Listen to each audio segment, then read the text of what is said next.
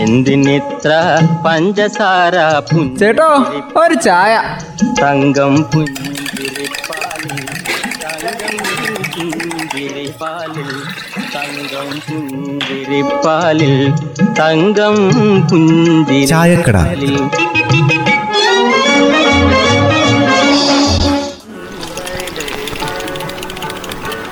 കുറെ പേരുടെ ജീവൻ അങ്ങനെ റോഡിൽ പൊലിഞ്ഞപ്പോ ചില കാര്യങ്ങളെക്കുറിച്ചൊക്കെ ഒരു ചിന്ത വന്നു. ടൂറിസ്റ്റ് ബസ് അപകടത്തെക്കുറിച്ചല്ലേ പറഞ്ഞു വരുന്നത് പിന്നെ ഇതുപോലെ എത്രയോ അപകടങ്ങൾ വന്നിട്ടുണ്ട്. അതിനോടനുബന്ധിച്ച് ഇതുപോലെ എത്രയോ കർശന നിർദ്ദേശങ്ങളും വന്നിട്ടുണ്ട്. ഇതൊക്കെ നമ്മൾ കണ്ടതല്ലേ കൊറേ? രണ്ടു മൂന്നാഴ്ച നിക്കപ്പൊറുതിയില്ലാതെ വണ്ടി പിടുത്തവും പിഴയിടലും ഒക്കെ ആയിട്ടങ്ങ് നടക്കും. ഇപ്പൊ തന്നെ വാഗ്ദാനങ്ങൾ നൽകിയിട്ടുണ്ടാവും. ഈ ബഹളം ഒന്ന് കഴിയട്ടെ എല്ലാം ശരിയാക്കാന്ന്. പക്ഷേ ഇത്തവണ നമ്മുടെ ഹൈക്കോടതിന്റെ വലിയ ഇടപെടൽ ഉണ്ടായിട്ടുണ്ട്. അതുകൊണ്ട് ചിലപ്പോൾ എന്തെങ്കിലുമൊക്കെ നടക്കും. എന്റെ പിള്ളേച്ച ഇവിടെ കോടതി പറഞ്ഞാൽ എന്തെല്ലാം കാര്യങ്ങൾ നടപ്പിൽ വരുത്തിയിട്ടുണ്ട്? അതൊന്ന് പറഞ്ഞേ. ആ അതൊന്ന് പരിശോധിക്കുന്നത് നല്ലതാ. നടപ്പാക്കുന്ന കാര്യത്തിലേ വലിയ മെല്ലപ്പോക്കല്ലേ? ഒരു വാഹനം കമ്പനി ഇറക്കുവാണെങ്കിൽ അതിലെന്തൊക്കെ വേണമെന്ന് കൃത്യമായ നിബന്ധനകളുണ്ട്. അതിനപ്പുറത്തേക്ക് പോകുമ്പോഴാണല്ലോ ഇങ്ങനെയൊക്കെ പ്രശ്നങ്ങൾ ഉണ്ടാവുന്നത്. എന്റെ അമ്മയെ ഇവിടെ അപകടം സംഭവിച്ചത് ഇതുകൊണ്ടൊന്നും ആണെന്ന് തോന്നുന്നില്ല. ഡ്രൈവറുടെ ഓവർ സ്പീഡും അശ്രദ്ധയൊക്കെ അല്ലേ? അതിനിപ്പോൾ ആർക്ക് പോയി? വേറെ ആർക്കും ഒന്നും സംഭവിച്ചില്ല സംഭവിച്ചത് ആർക്കാ? ആ കുടുംബത്തിന്. ഓൽക്ക് പോയി യാത്ര തന്നെ. ദേ മോഹിച്ച് ടൂറ് പോയ കുട്ടികളും ഒന്നും അറിയാതെ കെ എസ് ആർ ടി സിയിൽ യാത്ര ചെയ്തവരും. ഒരാളുടെ അശ്രദ്ധയുടെ പേരിൽ ഈ ലോകം വിട്ടുപോയി. സത്യത്തിൽ ഇക്കാര്യത്തിൽ ചോദിക്കാൻ ആരുമില്ല എന്നുള്ളത് തന്നെയല്ലേ അതിന്റെ വാസ്തവം?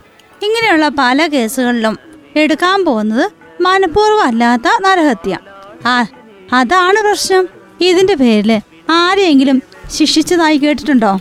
അങ്ങനെയൊന്നും നമ്മളെ നാട്ടിൽ നടക്കാറില്ല. ഇപ്പൊ വാഹനം സാധാരണയിൽ കവിഞ്ഞ സ്പീഡിൽ ഓടിച്ചു കഴിഞ്ഞാൽ ചോദിക്കാൻ ആരാ ഉള്ളേ? ഇതിലിപ്പോ എന്ത് മനഃപൂർവമല്ലാത്ത നരഹത്യ വന്നു? അതൊക്കെ വേറെ ഒരു ചടങ്ങ് മാത്രം. തൽക്കാലം നാട്ടുകാരുടെ കയ്യിൽ നിന്ന് തല്ല് കിട്ടാതെ ഓടി രക്ഷപ്പെടും. പിന്നെ അവർക്ക് ആരെയും പേടിക്കേണ്ട കാര്യമൊന്നുമില്ലല്ലോ. കഴിഞ്ഞ ദിവസങ്ങളായി ബസിന്റെ അടിയിൽപ്പെട്ടും ബസ് തട്ടിയും പലരും മരിച്ച വാർത്തകൾ നമ്മൾ പത്രത്തിൽ വായിച്ചായിരുന്നല്ലോ. ഒരു വൃദ്ധൻ ഈ അടുത്ത ദിവസം ബസ്സിന്റെ അടിയിൽ പെട്ടത്. വഴി കൂടെ നടന്നു പോയ ആ മനുഷ്യൻ ബസിന്റെ അടിയിൽ പെട്ടു. പോയത് അവർക്ക് മാത്രം. അശ്രദ്ധമായ ഡ്രൈവിംഗ് അതിന് വകുപ്പോ മനഃപൂർവമല്ലാത്ത നരഹത്യ.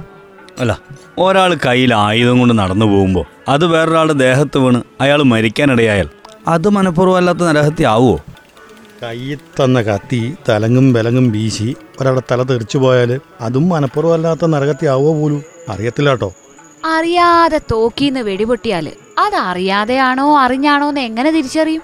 ഈ വാഹനം എന്ന് പറയുന്ന ഭീകരമായ ആയുധം കയ്യിൽ വെച്ച് അതിനെ അലസമായി ഉപയോഗിച്ച് ആളുകളുടെ ജീവൻ പോയാൽ അത് മനഃപൂർവമല്ലാത്ത നരഹത്യയാക്കിയാൽ മതിയോ? നിയമങ്ങളൊക്കെ മാറണം. അല്ലാതെ ആരും പഠിക്കില്ല.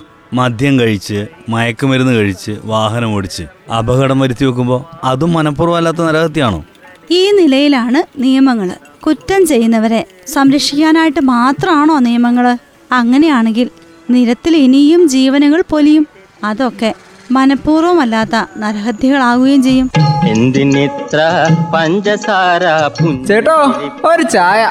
തങ്കം തങ്കം പുഞ്ചിരിപ്പാലിൽ തങ്കം പുഞ്ചിരിപ്പാലിൽ തങ്കം ചായക്കട. പുഞ്ചിരിപ്പാലിൽ